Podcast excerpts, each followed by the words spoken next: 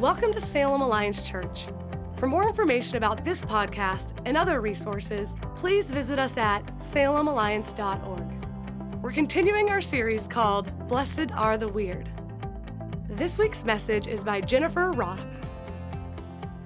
So, we've been in a series on the Beatitudes, which are found in Matthew chapter 5. We've been going through the eight of them, and as you know, last week Brian mentioned in his sermon that the Beatitudes kind of turn a corner here in the middle from the first four, which really focus on us knowing our need for God. Blessed are the poor in spirit because they know their need for God. Blessed are those who mourn because when we're mourning, we know our need for God. Blessed are the meek because they know their need for God. And Blessed are those who hunger and thirst for righteousness because they know their need for God. And as we turn the corner, we turn this corner to when we know our need for God and we begin to live with that life flowing out of us, we are people who are merciful because we know our own need. And we get to talk this week about being pure in heart. Blessed are the pure in heart, for they shall see God. And next week, that outflow of being peacemakers when we know our own need for God. And I know that we've mentioned before that who is preaching is pretty much based on the calendar, you know, what dates need to be filled and, and all that. But I just have to say, I don't think this one was an accident because could you imagine either of these three preaching on Blessed are the Pure in Heart? I mean, really, right? Actually, Rod said a few weeks ago when he was preaching, Blessed are the meek, that we often need to preach from our weakness. And I have found that nothing has been more true than preparing to preach, Blessed are the pure in heart, and being aware of how impure my heart can be. As a matter of fact, I think I relate a little bit more to St. Augustine, who said, Oh Lord, help me to be pure, but not yet. I think our mind jumps to pure in heart, purity, doing the right things. And I want to tell you that this is not a sermon about doing the right things because that's often something we try to put on externally. But this is a sermon about what does it mean to be pure in heart. And as Jesus was speaking to people on the mountain that day, which by the way, I was in uh, Jerusalem last spring, um, 2014, with a group of women, and we were around Galilee. And what they call a mountain is kind of like um, where Glen Creek goes up in West Salem. It's, it's kind of a hill. Just saying, it's beautiful. Um, so when they were up on that hill and he was preaching, there were many things he said to them that were a surprise. Because as you remember, Steve has told us that their understanding of blessing were those who were wealthy Jewish men who were in good health. And so when he was saying, blessed are the poor in spirit and those who mourn and, and, and, and this list, it, a lot of those were things that they would have been going, that's blessed? That's a blessing? And yet on this one, it would not have been a surprise to them. Because all through the law and the prophets, the scriptures that they were given are instructions on the heart. If we look back at Deuteronomy, one of the books of the law, we see that there's a whole bunch of verses that, that relate to instructions on the heart. Chapter 4 says, Look for God with all your heart. Another one says, Love the Lord with all your heart. Serve the Lord with all your heart. Obey the Lord with all your heart. Psalm 24 says this Who may ascend the mountain of the Lord? Who may stand in his holy place? The one who has clean hands and a pure heart, who does not trust in an idol or swear by a false God. These were the teachings that these people would have been brought up with. These were the teachings that their teachers of the law were tasked with keeping in front of them and helping them to understand and helping them to see that if we want to see God, if we want to approach Him in His temple, we need to have clean hands and a pure heart. Proverbs, the wisdom writer says, above all else, guard your heart, for it is the wellspring of life. That which comes up from within us and in our, is, is our life is flowing out of our heart. And yet, to those people that Jesus was speaking to on the hillside that day, I don't think pure in heart meant what they thought it meant. Because if you look at the people who were tasked with teaching them about their heart, the teachers of the law and the Pharisees, we know in hindsight that those were the people who did not see God. Jesus came as the perfect Son of God, and he said, If you have seen me, you have seen the Father. And yet the Pharisees and the teachers of the law crucified him. So whatever they were teaching the people about being pure in heart was not what pure in heart really is, because Matthew 5 8 says, Blessed are the pure in heart, for they shall see God. And the Pharisees and the teachers of the law did not see God. So what was it that they were teaching, and what is it that it really is? Because the Pharisees had falsified the image of God into an eternal, small minded bookkeeper. The Pharisees had taken the living word of God, the love story that is about a relationship with a God who wants to know us, who wants to save us, and wants to be present with us now and for all eternity. And they had turned it into a long list of rules, regulations, and details for people to follow, a checklist. They were the ones who clashed with Jesus the most often. When you find harsh words from Jesus, they were most often towards the Pharisees. About the Sabbath, Jesus let his disciples do things on the Sabbath that weren't according to Pharisaical law. Jesus healed on the Sabbath, and that wasn't according to Pharisaical law, and so they butted heads on the Sabbath. What had been created by God as a celebration of creation and a celebration of his covenant had become a checklist of do this, this, and this, and don't do this, this, this, this, this, this, this, this, this, this, this, this, this, and on and on it goes. It had become a legalistic set of rules. They clashed about what to do about sin. As a matter of fact, they set Jesus up to set up tests and they brought him people who'd been caught in sin and said, What are you going to do about this, Jesus? And he broke their laws, but he didn't break God's law as he said, I don't condemn you, go and sin no more. Do you remember the story of the woman caught in adultery? Isn't it interesting that she was the only one caught when she was caught in adultery? And there was no man in this trial? That tells me that she was set up.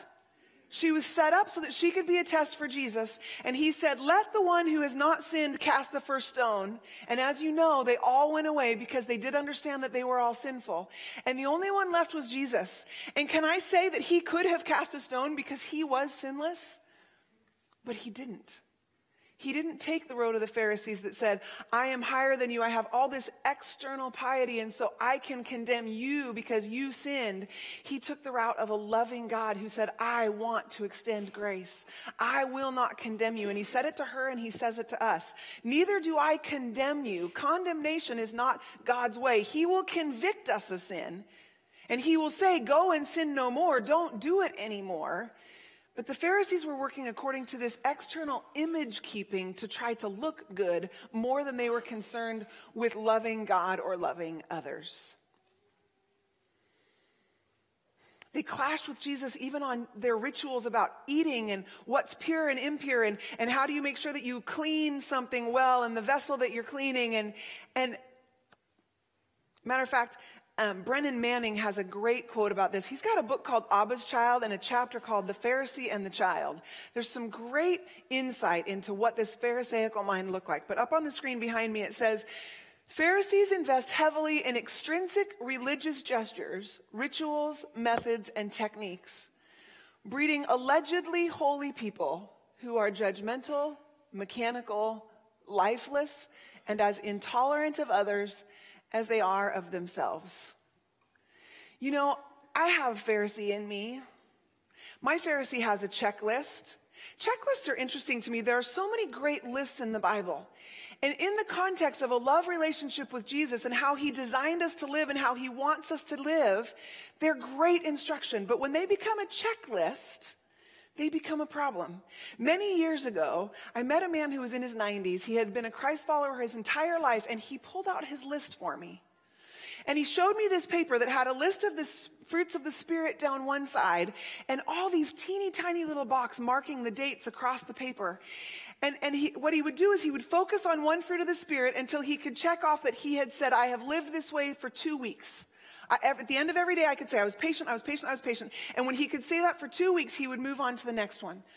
Patient, kind, self control. He did tell me that what he found was when he was focusing on one, he would kind of lose way on the one above. And so that he just found that he just had to keep kind of working the list. And I was 19 years old and I thought, is this what I have to do to be a mature Christ follower? Is this what I need? Do I need to make lists out of all the instructions in the Bible and make sure that I'm measuring up? And yet, even then, I understood that fruit is something that comes from what is inside the tree. I can't take an apple and hold it up and say, this is an apple tree because I'm holding an apple to it. That's an apple tree if its very lifeblood was made to grow apples and it's a healthy tree and it comes up from within the tree and apples are the fruit that is born on the tree. That's what the fruit of the Spirit is. If we have the Holy Spirit of the living God inside us, then what fruit we bear is going to come out of that lifeblood. I can't choose to be patient or choose to be kind or choose to be loving or choose to be joyful unless God does that in me. I can choose to open myself to Him Spirit. I can choose to pray that He would bring those things to bear in my life, but I don't have the power to make that happen in my life, nor do I have the power to make myself pure. Only God can make me pure. Here's the Pharisee that rises up in me. I have a checklist. At night, I have a mental checklist when I go to bed, and there's two columns, and the columns are good and bad. And down the side are all the things I did that day. And I kind of just make this mental note of that was a good choice, not such a good choice. That was a good use of time. That was just not a good use of time. That was not a great conversation. I wish I could have a do over. Man, that was really smart. I said good thing there. And as I fall asleep, I'm either leaning towards, that was a pretty good day, or, yeah, that was kind of crummy. I wish I'd have done better. And the problem is, that's a lose lose situation. Because if I did good, then I fall asleep feeling proud. And if I did poorly, then I fall asleep feeling condemned. And neither of those is God's heart for me, because God's heart for me is that I'm loved. And that it's, it's His blood that purifies me. And that while I long for my actions to reflect His glory and to be in His holiness, my actions are not what makes me good or bad. It's His love and His redemption in me that, that brings me value. And so we need to put aside the checklists and set aside our judgmentalism and set aside the external appearance of good and find out what it is that really makes a pure heart. See, Jesus had some pretty strong words for the Pharisees and for the Pharisee in us. You find these words in Matthew chapter 23, verse 25. What sorrow awaits you, you teachers of religious law and you Pharisees, hypocrites, for you are so careful to clean the outside of the cup and the dish, but inside you are filthy, full of greed and selfish indulgence. You blind Pharisee, first wash the inside of the cup and the dish, and then the outside will become clean too. Have you heard about the red cup debacle? If you haven't, let me catch you up real quick. A rather popular coffee company decided to make their holiday cups just plain red. And it kind of blew up on Facebook. If you're not on Facebook, you have every excuse for not knowing this. It probably saves you an awful lot of time and stress. Because this one blew up because apparently it offended some Christians that the cups were just plain red. And as I read that, I just kind of went, wow, it made me sad because when you think of the term Christian and the spectrum of people who claim that term, there are times that I would like to distance myself. And you might hear around here that oftentimes we talk about being a Christ follower. And I would say I'm a Christian, and yet I'm also careful to recognize that that does not mean that I believe everything that everybody who calls themselves a Christian believes. And so, knowing that we were going to talk about the Pharisaical spirit and, and, a spirit of a religious spirit that brings a lot of legalism in, I thought, well, I better know a little bit more about this before I just start carrying a red cup around. And so I looked up at least one, I'm sure I didn't find all, but I looked up one of the quotes of one of the Christians who was offended by the red cups. Here it is. It says, by changing the cups from a design that in the past has included snowflakes, Christmas tree ornaments, and other overt references to the holiday, to a plain amber red, denies the great Christian heritage behind the American dream. She goes on to say, this also denies the hope of Jesus Christ and his story told so powerfully at this time of year. Woe be it from me to be judgmental, or I have just done exactly the thing that's been done. And yet, I feel like this is very educational for us because there are several things intertwined in this that can give us an idea of what this Pharisaical external righteousness looks like and why it can get so twisted and confused in the body of Christ, even now as it was in the time of Christ. Because if you take a look at this and we start at the beginning, you find that there's tradition wrapped up in this. There are snowflakes and Christmas tree ornaments. And can I tell you that those aren't in the Bible? But they're tradition. And when we get caught on tradition that isn't actually about biblical holiness and isn't actually about the heart of God, we are taking a step towards the Pharisee. Another one. There is truth wrapped up in this. If you see this bottom line, it says the hope of Jesus Christ is a story told so powerfully this time of year. That is truth. The hope of Jesus Christ is the only hope of the world. And it is a powerful t- story, and this is a fantastic time of the year to remember that, to tell the story, and to use it as something that would be an attraction, that we would be the aroma of Christ to the world around us. There is truth mixed up, and that's part of what, make, what makes lies so much more powerful. It's part of what gives the Pharisees their power, because the Pharisees are w- mixing truth in with their list of rules that they added to the truth. And truth with deception mixed in is a dangerous, dangerous Pharisaical thing. And so we do have the warped theology here. Did you see it? The great Christian heritage behind the American dream. Can I just say that great Christian heritage and American dream are not the same thing? We do. We do have a great Christian heritage. That's true. But the pursuit of self fulfillment is not the pursuit of God's holiness or the pursuit of a pure heart. And the other thing mixed in here is entitlement. There's this entitlement that some business should match their business practices to our faith journey. And friends, when we became a follower of Christ, we acknowledged that this was a faith journey. And we acknowledged that this was a belief that we were choosing to believe. And Jesus said that the world would not understand us and even that the world would hate us for the thing that we believe. So what makes us think that a business owes us snowflakes on their coffee cups?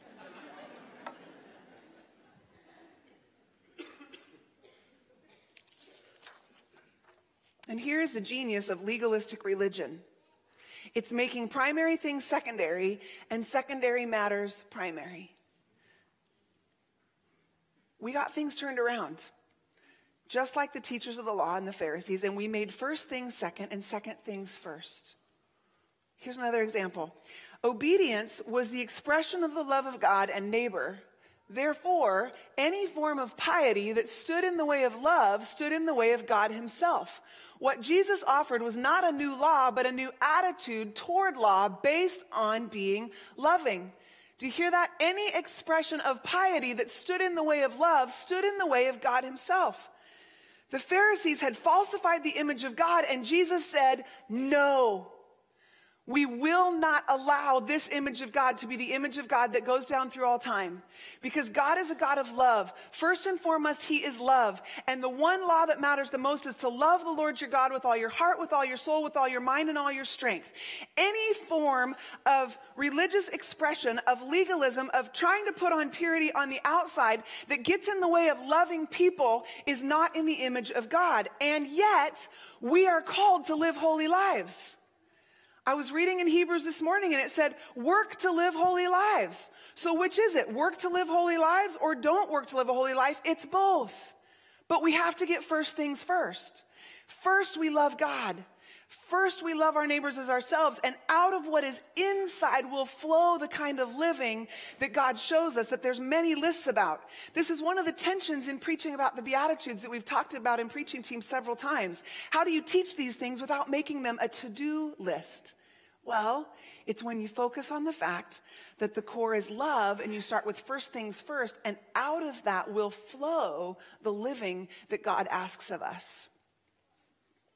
Other examples of getting things backwards. Think back to the Sabbath. The Pharisees made this celebration of creation and of the covenant into a legalistic set of rules. And God did say to rest on the Sabbath, but when you get it backwards, then you lose the gift that God has given. Or here's another. When we focus on pleasing God first rather than trusting God. Hear me on this one. We all want to please God, and yet if we make pleasing God our goal and we follow that road out as far as it goes, it becomes a performance based external reality of never being able to measure up to what God wants. I had a college professor who told me, I believe in God. I believe in the Bible. I want to follow God. But I know how dirty I am, and I know that I can't approach God. And so when I can get myself cleaned up, then I will follow God. Friends, that's a performance based, I need to be able to please God in order to approach God, and it will never, ever work. And yet, if we will trust God, we will trust that He is the one who died and rose again on our behalf, that He is the one who can purify our hearts, that He is the one who can heal and transform us. We will begin to live a life that is already with God. We are already in His presence because we trust that He wants us in His presence, that He wants us to see Him, that He wants to lead us, He wants to heal us, He wants to be with us. And when we trust that, we will find that we are living a life that is pleasing to Him. And in the same way with purity, if we pursue purity at the expense of a pure heart, we've gotten the secondary things first and the primary things second. Because first we need to guard our heart, and out of that will flow our purity. So the Beatitude says, Blessed are the pure in heart, for they will see God. But the Pharisees and the teachers of the law didn't see God, they crucified God. So if it's not what they were teaching, then what is it to be pure in heart and to see God? So we look at the people who lived in that time and who walked with Jesus, who did see him for who he is, the Son of the living God. And we find Matthew. Matthew was a tax collector. Tax collectors were especially disliked because they worked for the Romans and they were allowed to collect more than the taxes that were required. And so they padded their pockets with the money of their neighbors. And Jesus called Matthew to be one of his disciples. And he saw Jesus for who he really is, but he had to lay down his entitlement to job and to money and approach Jesus with sacrifice. Zacchaeus was another tax collector who had to climb a tree to see Jesus go by. And Jesus said, Come down, for I'm coming to your house today. And in that encounter with God, Zacchaeus was transformed. And he saw Jesus when he approached him with repentance and restitution for what he had done. Peter saw Jesus. Peter was this strong, self sufficient kind of a guy, and he had to submit and approach Jesus on Jesus' terms, not in his own, I can figure this out, I can do this, I can pull myself up by my bootstraps and do this.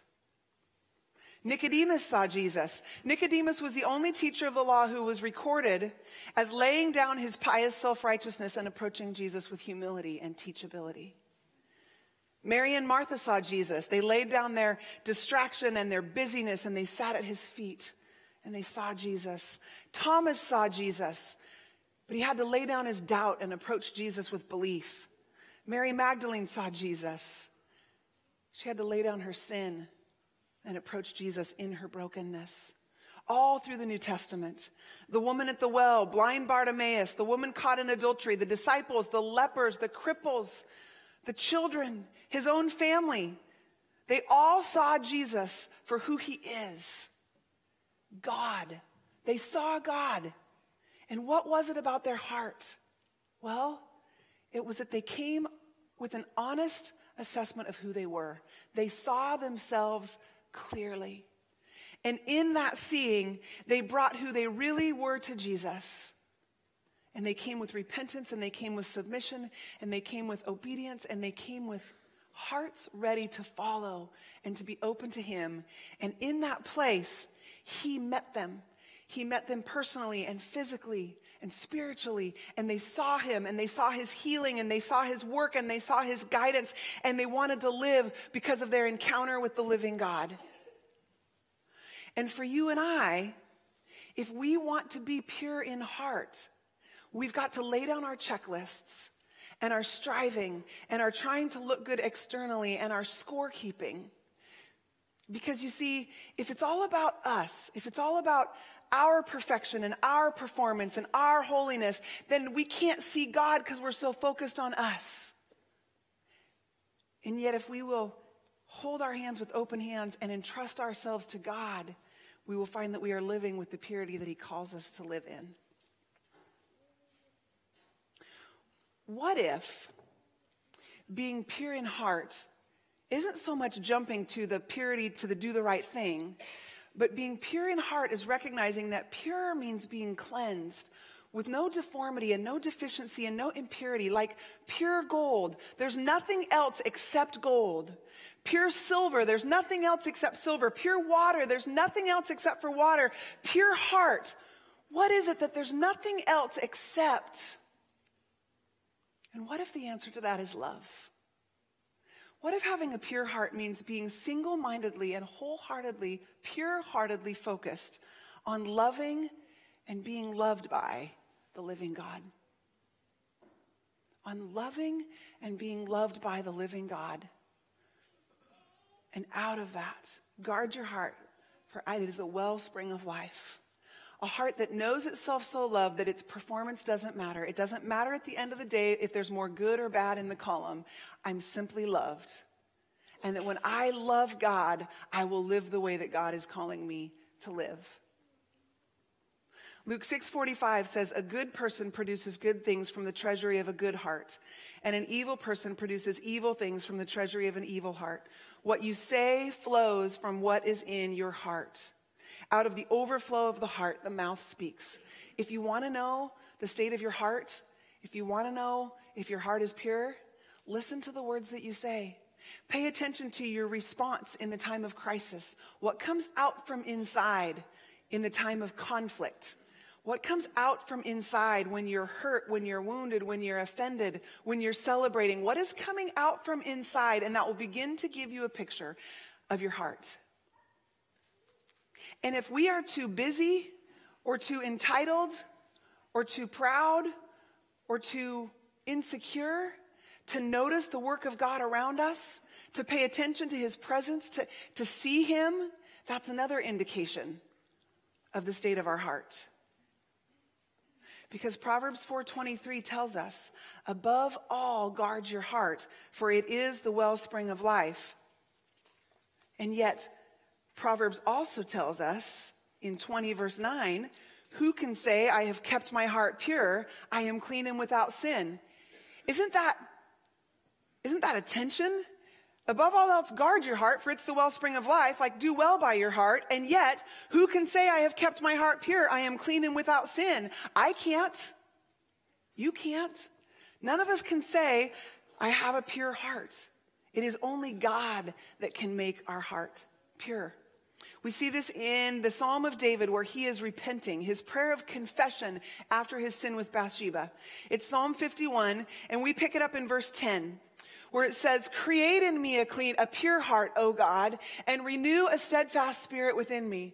Do not cast me from your presence or take your Holy Spirit from me. Restore to me the joy of your salvation and grant me a willing spirit to sustain me. Create in me a pure heart, O God. And he wants to, and he can, and he has, and he will. And He will for the first time. If you've never turned to Him and said, I need my heart cleansed, He will and wants to. That's what His grace is for.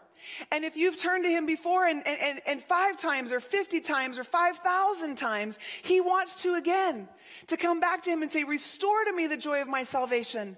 I've read an author that says the reason Christians don't have joy is because we've lost the art of confession. See, we're afraid of confessing. We're afraid of looking at ourselves honestly because the feelings that rise up when we recognize our sin are often shame and guilt.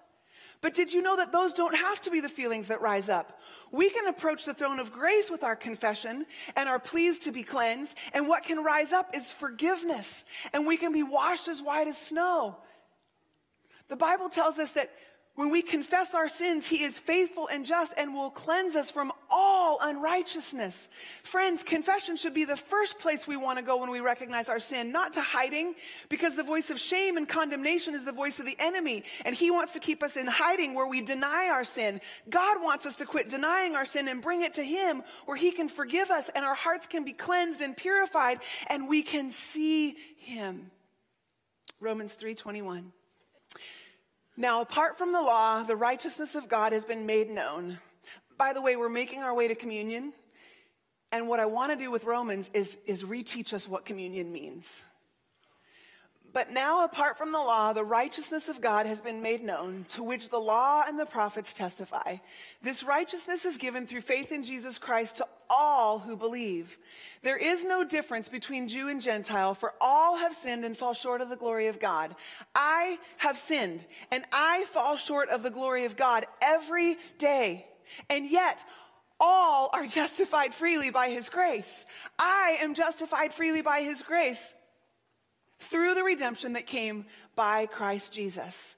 So when we take the bread that represents his body and we take the cup that represents his blood, we are remembering the gift that he gave so that we could be made pure. A gift that we could not work ourselves into ourselves according to the law, and yet Jesus became the fulfillment of the law. Thank you for joining us on the Salem Alliance Church podcast. We are a community of believers located in downtown Salem, Oregon, and we are passionate about our city being a city at peace with God. If you have a request that we could pray for, please email us at prayers at salemalliance.org. If you'd like more information about this podcast or other resources, please visit us at salemalliance.org.